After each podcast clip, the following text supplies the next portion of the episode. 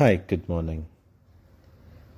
Welcome to the next episode of Market आजकल आज निफ्टी और बैंक निफ्टी में अच्छा फॉल आया कल के लेवल्स के हिसाब से सत्रह सात सौ के नीचे सीधा सत्रह पाँच सौ पचास और सत्रह छः सौ तक लेके गया मार्केट को और बैंक निफ्टी चालीस पाँच सौ पे ही खुल के सीधा नीचे चला गया चालीस हज़ार को रिटेस्ट करने।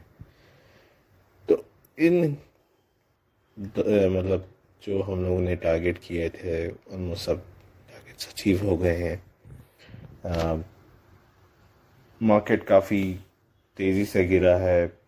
बैंक निफ्टी 2000 पॉइंट लगभग गिर चुकी है और निफ्टी ने भी गिरावट आई थिंक 600 पॉइंट का गिरावट आ गया, अठारह, डेढ़ सौ से सत्रह, साढ़े पाँच सौ।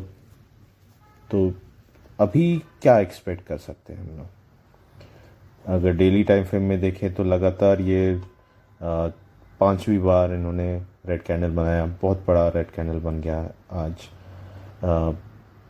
सपोर्ट लेवल्स पे आ गए हैं जो ट्वेंटी डेमा की बात कर रहे हैं या ट्वेंटी एसएमए की बात कर रहे हैं तो वहाँ पे आ चुकी है। तो अब क्या एक्सपेक्ट कर सकते हैं? क्या और गिरने वाला है? पॉसिबल है गिरावट की बट इस लेवल पे मैं सपोर्ट एक्सपेक्ट कर रहा हूँ। और एस जी एक्स अभी सौ पॉइंट ऊपर दिखा रहा है तो इसका ये मतलब बनता है कि ये कल गैप अप खुल सकता है। तो अगर गैप अप खुलता है तो क्या करना चाहिए?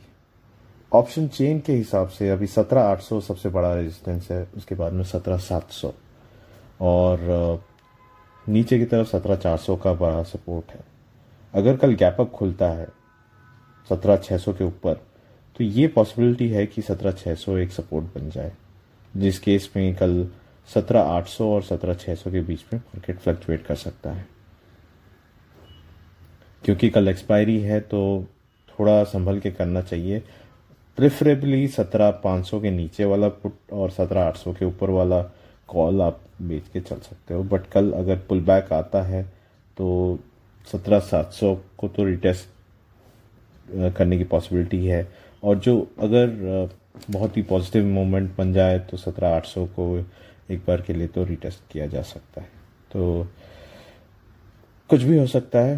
तो संभल के रहना चाहिए एक्सपायरी के दिन। बैंक निफ्टी की अगर बात करें तो बैंक ज़्यादा बैरिश रहे हैं बट चालीस हज़ार का एक बड़ा सपोर्ट रहा है पहले भी, और ट्वेंटी डेमा का एक सपोर्ट भी आ गया है। तो अभी के लिए चालीस हज़ार पाँच सौ मेरे हिसाब से एक बड़ा रेजिस्टेंस है, जिसको तोड़ना थोड़ा मुश्किल रहेगा। और नीचे की तरफ़ अभी देखा जाए तो थर्टी नाइन सिक्स हंड्रेड या थर्टी नाइन फाइव हंड्रेड मेरे को सपोर्ट लग रहा है। सबसे इमीडिएट सपोर्ट चालीस हज़ार का। अगर चालीस हज़ार टूटता है तो थर्टी नाइन फाइव हंड्रेड का जो या थर्टी नाइन सिक्स हंड्रेड का जो लेवल है, वो वापस से आ सकता है।